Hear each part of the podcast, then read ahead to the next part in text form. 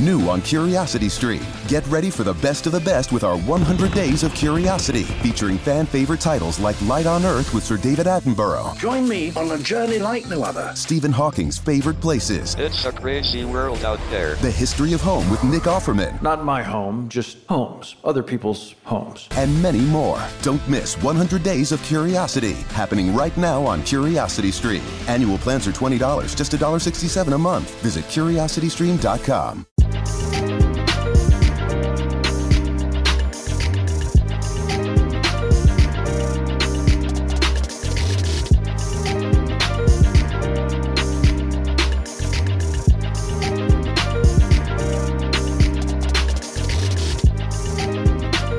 Hey, hey, hey, hey. Good morning. Good evening. Greetings and salutations to all my good people who have tuned into this episode, number seven of the Hijack My Life podcast. My name is Gene White Jr., and I'm your host. Today, I want to talk to you about a topic that came to me recently as I was enjoying one of my favorite cigars. I started to think about what would I say to myself in the past? Like if I could go back and talk to my former self, like what advice would I give to him or give to me?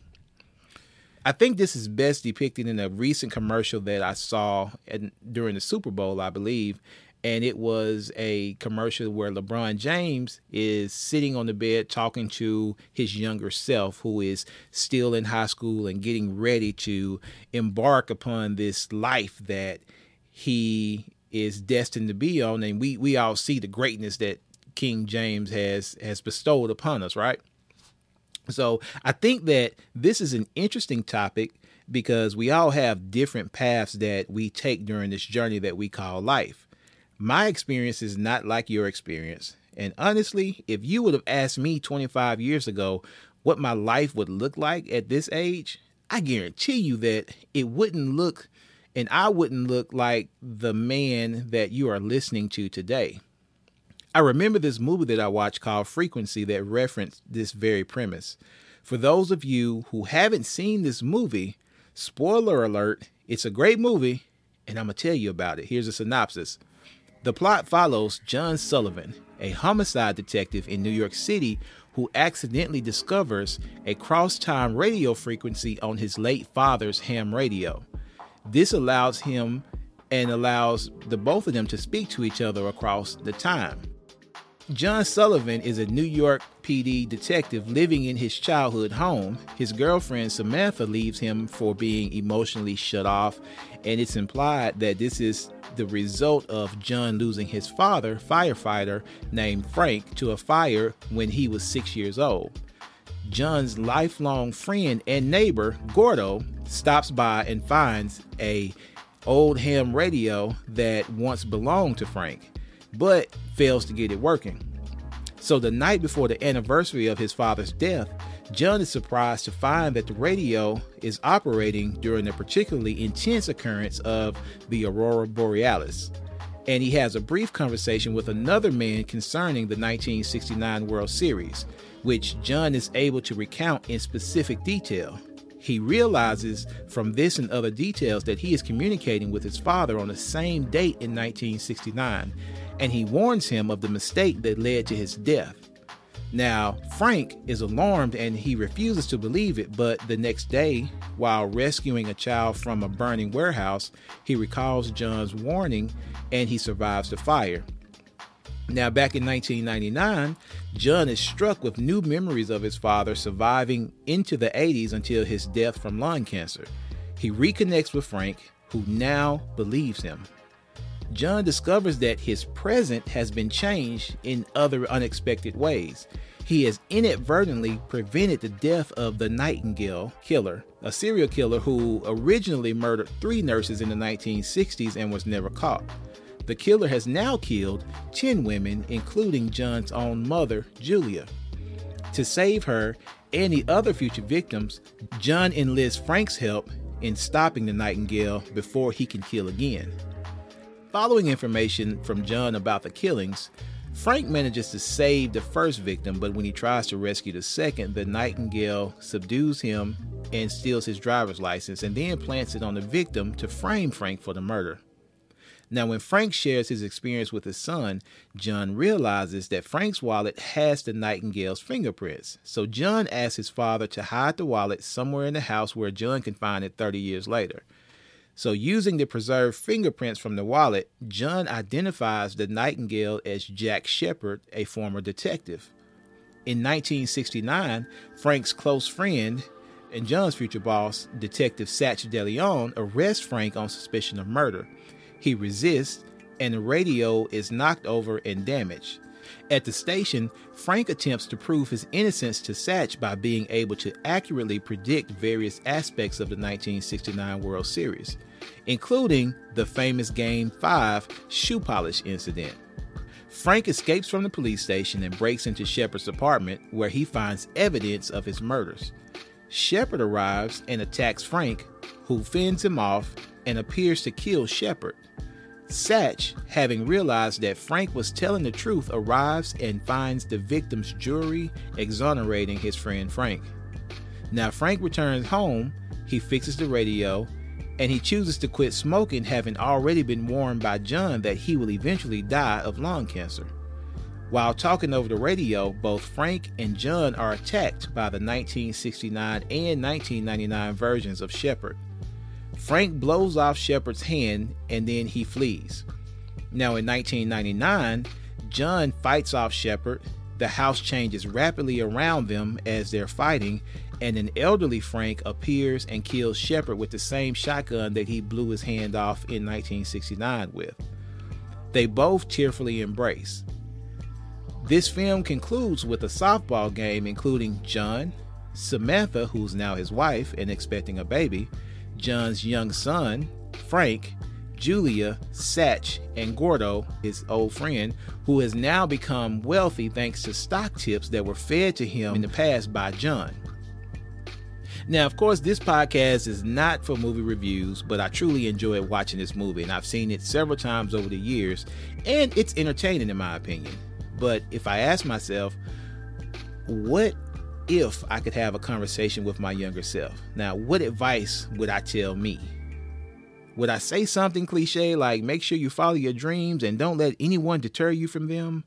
Well, I mean, I could, but I couldn't give any guarantees as to if that would make me successful based on just that advice.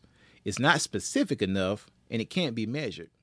In the present day 1999 version of John and Gordo in the movie, Gordo is kind of bummed out because years earlier he had the opportunity to invest, but he didn't pull the trigger to do so, and he regretted it. So John had the opportunity to talk to the younger Gordo through the ham radio, and he gave him a word that he should always remember. That word was Yahoo. And by the end of the movie, when all is well and you see this happy ending, you also see Gordo's happy ending as well because he's driving a high end vehicle with the license plate Yahoo 1 on the back. So, what would I say to myself? I mean, what would you say to your younger self if you had the opportunity to talk and have a conversation? One of the things that you have to remember is that every decision, every choice, everything that we do, it's led us to where we are right now. It's not by chance that you and I are in the state of existence that we are in the present. It's by design. Say, for instance, that you are a parent and you're not particularly keen on the partner that you chose, or maybe you didn't choose to have a child with. Things happen, right? Whatever the circumstance, whatever the outcome, if you have children right now, your babies, your legacy, if you made a decision to do something different in the past, then there's a possibility that you may not have had that wonderful child that you adore right now. In every movie that I have seen that deals with time travel and change in the past, those actions affect the future. So, as you think about what you would change or what advice you would give your younger self, you also have to assess what you are willing to give up or willing to sacrifice from the life that you are accustomed to right now. Now, as I reflect on that, I try to sort out what could I tell my younger self that would make the biggest impact and change my life? Would I tell myself about how we turned out in the future? And what I'm currently working on? Would I give myself stock tips like John did Gordo so that by the time I reach this current age, I would be very wealthy? Would I share the words Amazon, Apple, Bitcoin, and Tesla with the younger me? I mean, it would make sense, right? Am I am I wrong? I believe that I would probably slip in at least two of those names to Young Gene, and maybe I would give him all four of those company tips and tell him to never give up on his dreams. Side note, would it be insider trading if I used time travel to go back in time and give stock tips to myself? Like, you know, somebody look that up and get back to me with that law. You know, hit me on IG with that answer. It's the Hijack My Life podcast. All right. I would also tell him that I should make it a point to surround myself with ambitious friends and family. And that he needs to be sure that we invest and look into real estate early in the 20s versus being concerned with securing a 401k. See, as a young man, I was taught that you basically got a job for two reasons, or that you would look for two things in a job. It either pays good money or it has good benefits. And if you're lucky, then you would find one that will give you both of those. In episode six, I talked about seven types of fears that we as humans experience. Now, one of those fears is a fear of not being financially secure. So when someone says to me that I need to stay in school and get an education so I can get a good job and I can make good money and have great benefits, i.e., health insurance, uh, life insurance, 401k, then who am I to believe differently? Because these people I look up to, I trust, and I, I am expecting them to give me good, sound advice. And I believe today that this is indeed still sound advice, but it's not the only option. And as we've seen countless times, there are people who did not follow the status quo or walk down that prescribed path towards their success. There are even millionaires and billionaires that are in this world who didn't follow that same template to get to where they are today. Let me give you a few examples. Michael Dell dropped out of the University of Texas at Austin his freshman year at the age of 19. He would go on to found Dell Technologies and is now worth over $20 billion. Steve Jobs the founder of Apple, he left Reed College when he was 19, reportedly because it was too much of a financial burden for his family. Despite his short tenure at Reed, Jobs still found his time there valuable. In a 2005 commencement speech at Stanford University, he credited a Reed calligraphy course for providing the inspiration for the typography that he used on the first Mac. Bill Gates attended Harvard for two years before leaving to build what would become Microsoft. The Harvard Crimson describes him as Harvard's most successful dropout, and today he is one of the wealthiest people on the planet. Evan Williams grew up in Clarks, Nebraska, where his family ran a farm. He attended the University of Nebraska at Lincoln for three semesters before dropping out. Williams was a freelance software programmer for Hewlett Packard and Intel before landing a gig at Google. He later quit his job at Google to build Twitter and then became a billionaire. Mark Zuckerberg dropped out of Harvard, founded Facebook, and became one of the wealthiest men alive. According to his book, The Facebook Effect, it took him just five minutes to make the decision to quit college. Larry Ellison is known as a software billionaire and a founder of Oracle. When he was growing up, however, his adoptive parents encouraged him to be a doctor. He attended the University of Illinois at Urbana Champaign and the University of Chicago, but struggled with his medical courses and dropped out. Today, he is worth over 55 billion. These are just examples of individuals who again did not follow the prescribed plan and decided to go against the grain, step outside of the box, and do something extraordinary. Now, this is in no way a condemnation on the higher education system. I work in higher ed and I'm currently working on a terminal degree. What I am simply saying is that if I had the opportunity to take what I've learned up to now and then go back in time, I would express very strongly that the plan that I was taught growing up is not the only way and to explore new, innovative ways to be successful. But I don't want to stray away too far from this main topic. So, what would I say to myself? It would sound something like this, I believe. BG, you got the world at your fingertips. You may not see it right now, but keep your eyes open for opportunities to grow exponentially. Don't settle for the status quo. Don't limit yourself to what you see in this small town. Take a chance and explore bigger territory, more knowledge, and seek greatness. Find like minded individuals who have been where you want to be and gone where you want to go, and then glean wisdom and insight from them. Stay connected to your source your source of power, that is, and then seek guidance and wisdom towards making the best decisions for you and your future. Most of all, read more, soak up the knowledge of the world, and build your empire. You can do this. The world is yours for the taking. And when you make mistakes, it's okay. See, things are not always going to work out the way that you plan. And when this happens, stay in the ball game. Don't sit on the bench. Growth happens when you're patient. Growth happens through experience, both good and bad. Learn from all the experiences, big and small, and remember, you got this.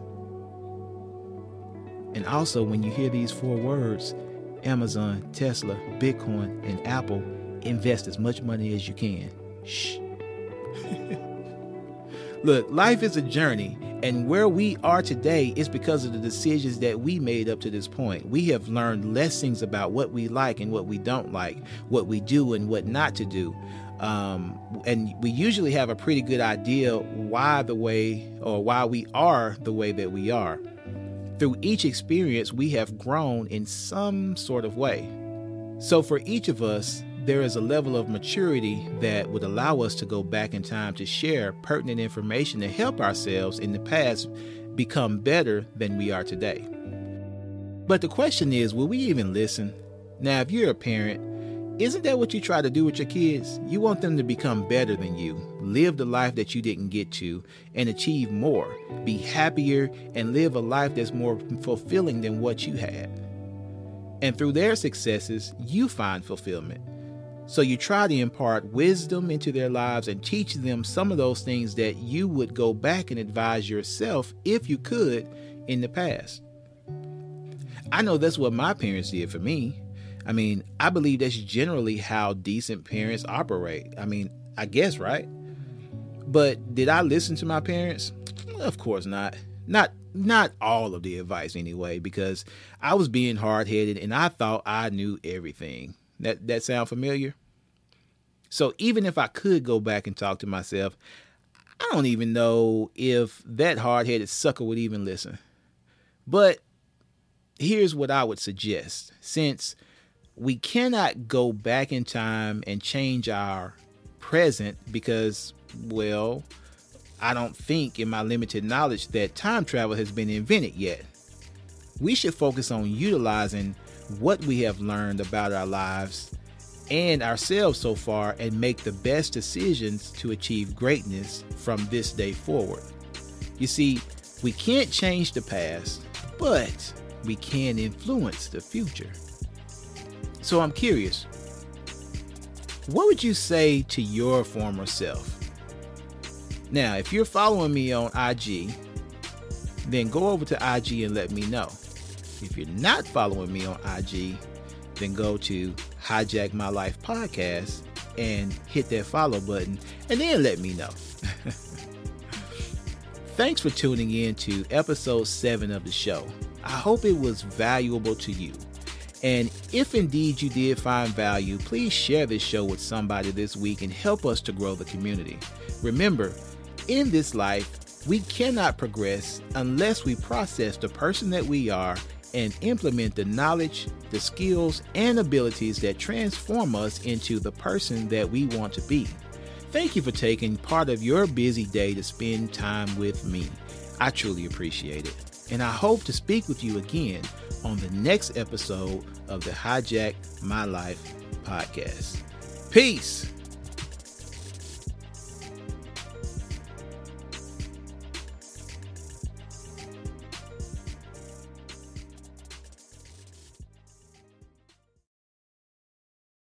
Mary redeemed a $50,000 cash prize playing Chumba Casino online. I was only playing for fun, so winning was a dream come true. Chumba Casino is America's favorite free online social casino. You too could have the chance to win life changing cash prizes. Absolutely anybody could be like Mary. Be like Mary. Log on to ChumbaCasino.com and play for free now. No purchase necessary. Void where prohibited by law. 18 plus terms and conditions apply. See website for details. The voice in the preceding commercial was not the actual voice of the winner.